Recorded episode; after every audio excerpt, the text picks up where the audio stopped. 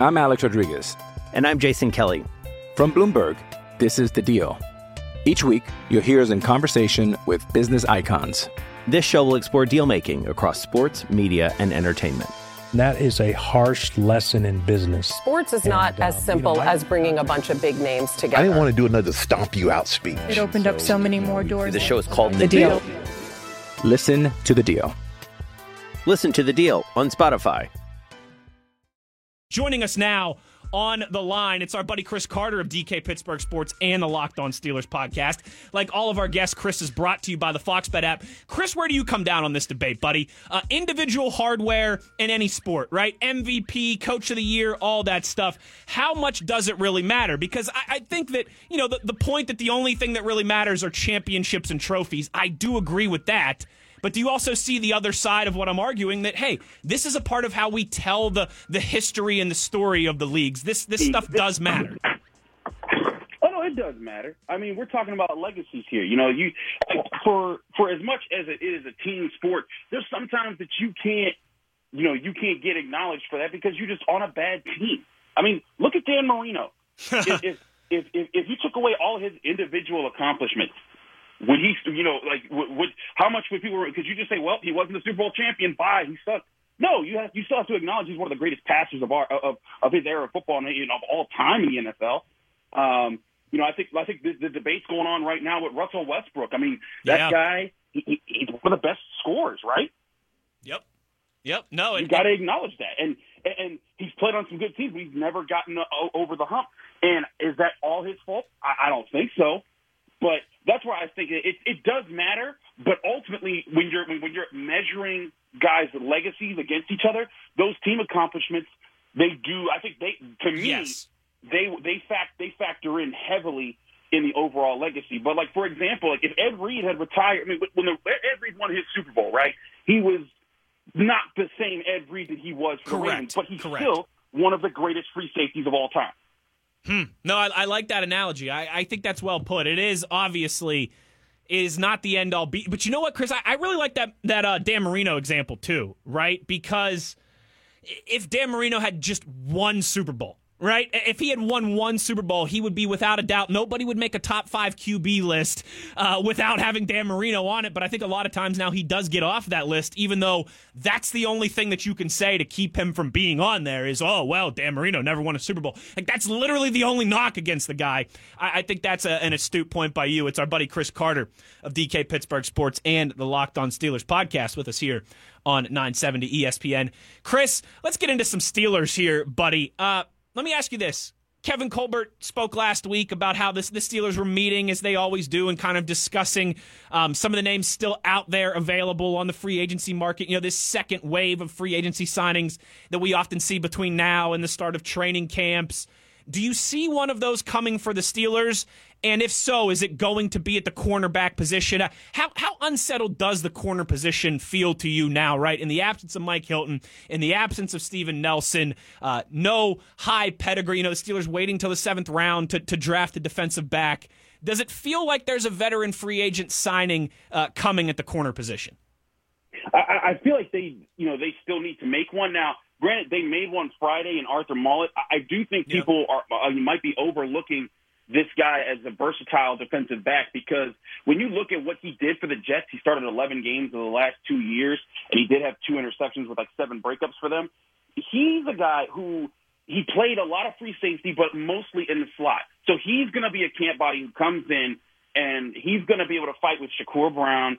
And, you know, if Trey Norwood gets in that mix, or if, you know, James Pierre, like those, it's going to be a battle for who gets the top slot cornerback option. But I, I also think it's not going to be as important for the for the slot cornerback to play like Mike Hilton in uh, in, the, in the way that he fits into the defense. And here's why, what?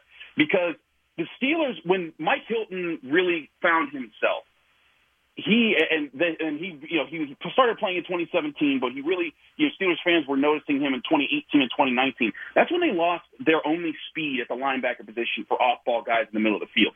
So Mike Hilton's speed and agility to to quick to cut and turn and run quickly and underneath and help against the run, that was an asset in a time when the Steelers didn't have that answer. But now They've got Devin Bush, and and I think Buddy Johnson is going to help in that area as well. Yeah. So now you're in a position where you need more of your, your slot corner to do more in coverage. And I think that and that was the one thing that Mike Hilton wasn't the best at. When it came to man-to-man mirroring guys and, and you know and following them step for step and making a play on the ball, that's where he struggled. Now, he did really good in fitting in and using his instincts to play in zone coverage schemes. But I think they're going to be looking for a guy who's a cover-first guy. Mallett is a guy who can at least play in the slot and play deep and give you the versatility at two different spots. But what they really need to do is get a guy who I think is either a pure slot corner or is a definite first replacement you want off the bench starting on the outside. Because to me, Cameron Sutton is that guy on the outside. I think he's going to be better than people give him credit for, and it's not going to be some massive drop-off from Steven Nelson. I just I think the biggest thing that they need is, one, a guy that they're confident who can come in when Hayden or Sutton need a, breathe, need a breather or get hurt, and they also need a solidified starter in the slot. Those are the two things. Now, you know, Brian Poole, I believe, is still out there unless he got signed in the last yep. couple hours. No, he's still out there, uh, yep. So, like, he, he's out there. Steven Nelson's still out there. there. That's the funny part. Steven Nelson's still out there. Like, yep. like you know, we as crazy as his departure was, Wes, like, if he doesn't get the offers that he wants, does he go back and like? Nah, I, I think I think it's, I think that's gone at this point with the way that he left. But yeah. still, you I mean, you still look at like people like Nickel Roby Coven or Garyon Conley. There's guys who you could bring in and say, look, you're a veteran. You're, you're competing with all these undrafted guys and guys that we're hoping to, to get to, to step up. If none of those guys step up, you're going to get the role here. I, I think that's what's in store for the Steelers. But I also wouldn't put an edge rusher out of the out of play here hmm. for them because. Uh, they, still, Quincy Roche, as much as people are excited for him being a sixth-round pick, you need a veteran presence out there behind T J Watt and Alex Highsmith. I just think you need a guy, and Cassius Marsh is not it right now. No, I, I agree with you on that. Certainly um, a lot to keep an eye on in regards to rounding out this roster now as we are in that phase where you can maybe uh, nab some veteran guys for a little bit cheaper than they would have been a few months ago. Also doesn't affect your cap, uh, your compensation formula at this point. Pardon me. It's our buddy Chris Carter with us here on the Afternoon Delight. Chris, who starts at center in September when the games really matter, right? Is it going to be Finney? Is it going to be Hassanauer? Or will it be the rookie uh, Kendrick Green when that first game right in September? And we'll find out who that is here in a couple days when the schedule is released on Wednesday. Who's starting at center? Hey, it's Kaylee Cuoco for Priceline. Ready to go to your happy place for a happy price? Well, why didn't you say so? Just download the Priceline app right now and save up to sixty percent on hotels. So whether it's Cousin Kevin's Kazoo Concert in Kansas City, go Kevin, or Becky's Bachelorette Bash in Bermuda, you never have to miss a trip ever again. So download the Priceline app today. Your savings are waiting. Go to your happy place for a happy price. Go to your happy price, Priceline. I'm Alex Rodriguez. And I'm Jason Kelly. From Bloomberg, this is The Deal. Each week, you'll hear us in conversation with business icons. This show will explore deal-making across sports, media, and entertainment. That is a harsh lesson in business. Sports is and, not as uh, simple you know, I, as bringing a bunch of big names together. I didn't want to do another stomp you out speech. It opened so, up so many more doors. The show is called The, the Deal. Deal. Listen to The Deal. Listen to The Deal on Spotify. Well, it, it won't be J C. Osnauer unless something went terribly wrong. Like, B J. Finney would have to get really hurt, and Kendrick Green would have to be really bad. For if J C. Osnauer starting at center, okay, that's a lot of problems. I, I, I give it a, a sixty forty chance of it being Kendrick Green. I think that with, with his college tape, he's, he's very explosive. They're going to try and mold that. Now, yes, he, people are like, he has to adjust to being a center because he only played three or four games at center in college. Sure, that's fine. But also remember the footwork and the other, like most parts of being the center outside of the communication parts, those are the same from guard, to, from right guard to left guard to center. Like there's, there's, there's some adaptations, but they're not, it's not like switching from offensive tackle to guard. Like those, there's different, there's, there's the, the things that are asked, asked of you physically are often very much the same, you know, outside of snapping the ball. The, the, the big things will be communication wise. Can Kendrick Green understand what the Steelers need to do and be the guy that calls out things and has that rapport with Ben Roethlisberger? That might be what B J. Finney wins, you know, wins the job with. Because um, I also remind people, B J. Finney, you know, he didn't get to play much last year because the pandemic struck, and he was supposed to go to Seattle because that was the hotbed, and he opted to stay home for a bit. He came when he did go to Seattle, he was overweight. That kind of set him back in their training camp, and then he was traded away to the Bengals, who didn't even want to use him. So B J. Finney was in a peculiar situation last year. I'd give him the grace of saying, hey, you know what? You you might still be able to be the B J. Finney that started thirteen games for the Steelers over a span of four years. And, oh, by the way, they went eleven and two in those hmm. games that he started. So B J. Finney I would not count in the, in the slightest. But I really think Kendrick Green might be closer to what they want into in, in the run game. And that might be what puts him over. If he can just, if he can come in and assert himself. And what when I talked to Adrian Clem, he talked. This guy's an alpha. This guy's a leader. This guy, he has a presence when he walks in the room that he he wants to own it. I think that they, if that's the guy that they're getting, there's a. I think that there's a good, a decent chance. I, you know, I wouldn't say it's a definite thing, but a decent chance that you see Kendrick Green starting the center day one. Oh boy, that'll certainly be one of the interesting storylines to follow with this team when we uh, when we get to training camp in the end of July, and obviously through the preseason. Chris, I, you know, you know this. We're we're both similar in this regard. I mean, we're nerds. You know, I mean that in a good way, but we, you know, we're sports nerds. We're pop culture nerds. Um, this morning, in lieu of right, because normally I, I rewatch Penguins games, but the Penguins played on Saturday. I rewatched that game on Sunday. I had no Penguins game to rewatch this morning, so I was flipping through on YouTube watching some Najee Harris uh, highlight packages, and I noticed something that I want to run by you real quick. Okay, um, sure. He's he's obviously was a freak during his time playing high school football in California. Three-year starter as mm-hmm. the bell cow at Alabama. Chris, I've, I've noticed he's got a, a habit, Najee Harris does, of hurdling dudes. You go back and watch you go back and watch his high school tape, you go back and watch his college tape. He likes to hurdle dudes, man. I mean, as soon as he sees somebody put their head down, get too low, he'll jump right over him, and he's had a ton of success doing that. But, Chris, it, it got me to thinking, is, is that was kind of something that stuck out to me as I was watching some different highlight packages this morning. Is that okay to have that mentality in the N F L, or is maybe that's something that, um, that you know, Eddie Faulkner, that Mike Tomlin, that Matt Canada uh, want to nip in the bud? Like, hey, Najee, that worked when you were playing against other teenagers, but this is grown men out here. Let's let's maybe not try and hurdle over everybody. Yeah, hurdling everybody is going to be is going to be the issue, and I would because one of the things that you like, hey, running backs, don't leave your feet because right, that is that right. is one just one asking for an injury. Exactly, and and with how important Najee Harris is going to be to the Steelers' offense, I do think they're going to be like, Najee, we know you can clear that guy, and he's six foot one, but on the off chance, or not even really the off chance, that he might reach up and react a little bit quicker than the guys that you were doing doing that to at Notre Dame in the college football playoffs, uh, uh, let's let's try to find other ways to get around it. Now, again, you know, there's going to be guys who you feel who, who feel like they can do that and are going to get that liberty. Saquon Barkley did that last year. Argu- uh, funny enough, though, not funny, but you know, ironically enough, he was injured for right. the rest of the season. It right. wasn't, wasn't because of his hurdle, but you see how important he is to the Giants. So, to me, I think they're going to say, "Hey, limit that a little bit," but it's going to be something in his arsenal that they're going to absolutely. You, they're going to if he's on fire, if he's feeling it. And if it's a huge moment in the game, that's different. But, yeah, not every single play. And, I, and that's the other thing. Like, he does it a lot. I think it's going to be limited unless it's like, hey, it's goal line time, it's game time. You just need to find a way to get into the end zone, and that's that. But, yeah, like when it's when it's second and six and the ball, and it's the first quarter and, you know, the Steelers are, yeah, it's like maybe maybe don't hurdle that guy. You can you run through him, spin around and juke him, do something.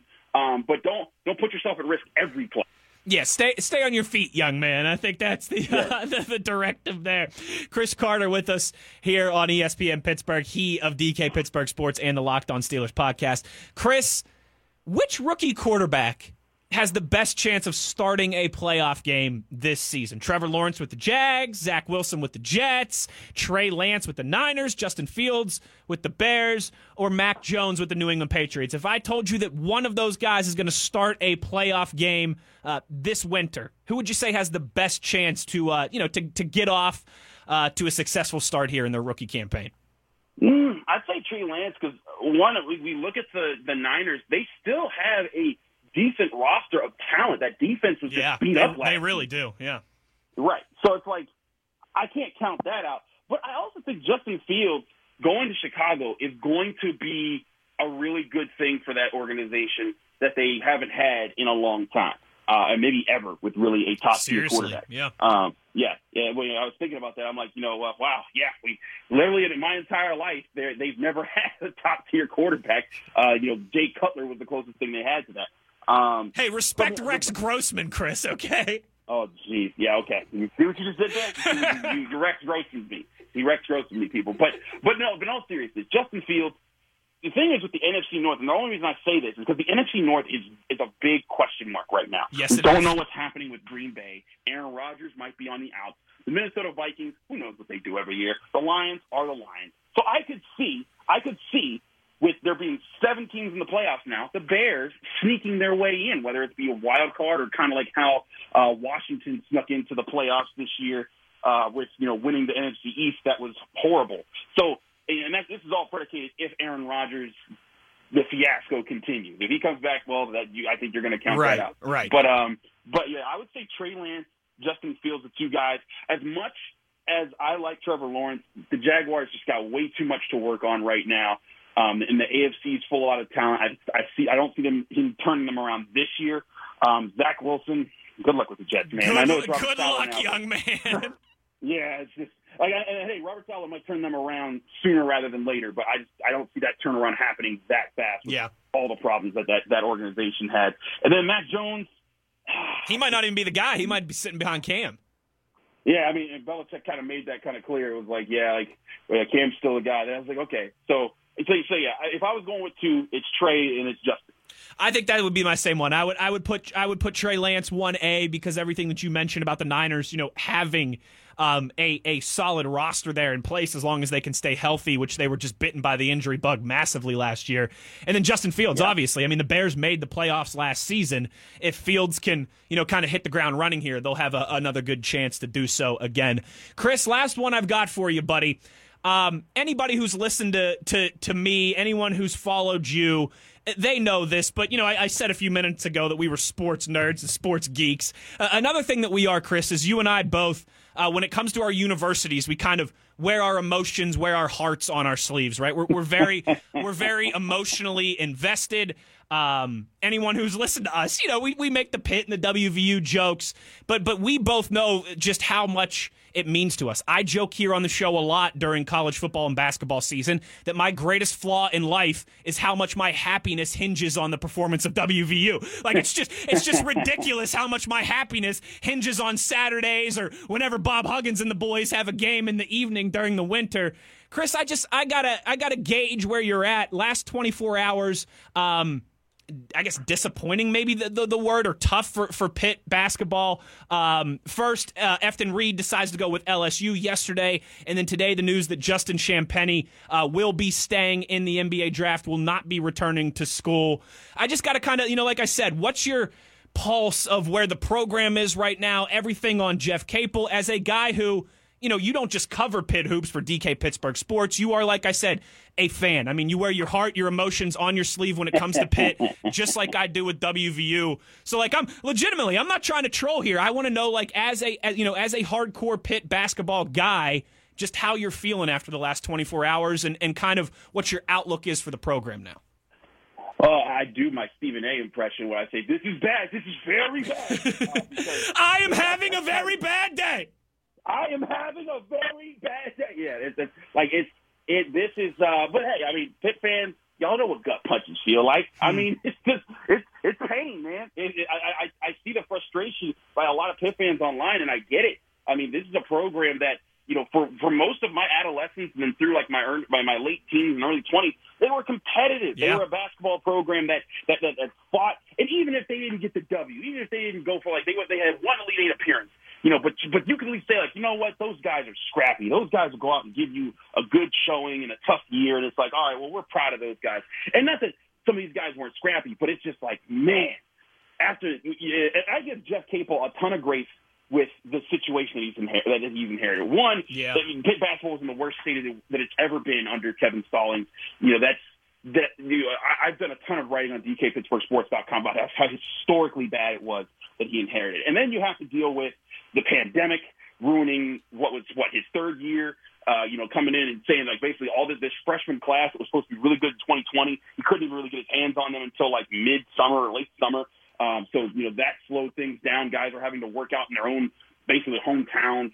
Um, and then... Uh, and, and then this, by his third year, you have the transfer boom that has happened in N C double A, yep. where I believe it's getting close to sixteen hundred players. Yeah, it's insane. Have, it's absolutely have, insane. Yeah, it, it, it, in its mistake. So I, I give Jeff Capel a ton of grace with that, but I do think his last straw is the twenty twenty recruiting class. They got Femi Udakale. They, um, they got they got William Jeffress. We'll see what happens with John Hugley and you know his his, his federal charges. Um, you know, and, and Noah Collier. You know, those those guys look interesting. And then you still got like Nike Sabande and Ithiel Horton yep. guys who uh, who transferred in. But if if he's not able to get something out of this freshman class from last year and and and let them be the building blocks to get tipped back to relevance, I think that would be the end of Jeff Capel. But I, I, just, I still don't, I still don't, you know, I still don't want to bury him for dealing with these impossible situations that have never befallen yeah. college basketball in all my watching of it and following of it and studying it. So I, I give him that, but you can't ignore that this is just that, that's that's two huge gut punches. Where Efton Reed, the, the Pitt was Pitt was in in front or in favor to to be the team that landed him or the program that got him, you know, and supposedly Jeff Capel put in like years of, of building that relationship to see that, it, that he could make it work and get Pitt finally its first real center since real what, what Steven Adams would be the yeah, first the last guy yeah. who'd be who'd be a superstar at that position. So um, you know, it, it, Pitt, Pitt gets you know Pitt has to do, has to go through a lot of that right now. And now for the day after that, going to be the day that Justin Champagny, the first ever Pitt Panther to be named first team all A C C, for him to go to the N B A draft. And congrats to him. Great for him and great for Efton for, for choosing wherever he wanted to go um, um, and, and handle his process. And congrats to Justin for, for being confident enough to go to the N B A draft. But it just it leaves the roster barren. Four of five starters are gone. Yeah. The large majority of scoring is gone. They're they're doing a ton of rebuilding in the middle of what was already a ton of rebuilding. So it's a lot of pain, a lot of suffering for Pitt fans,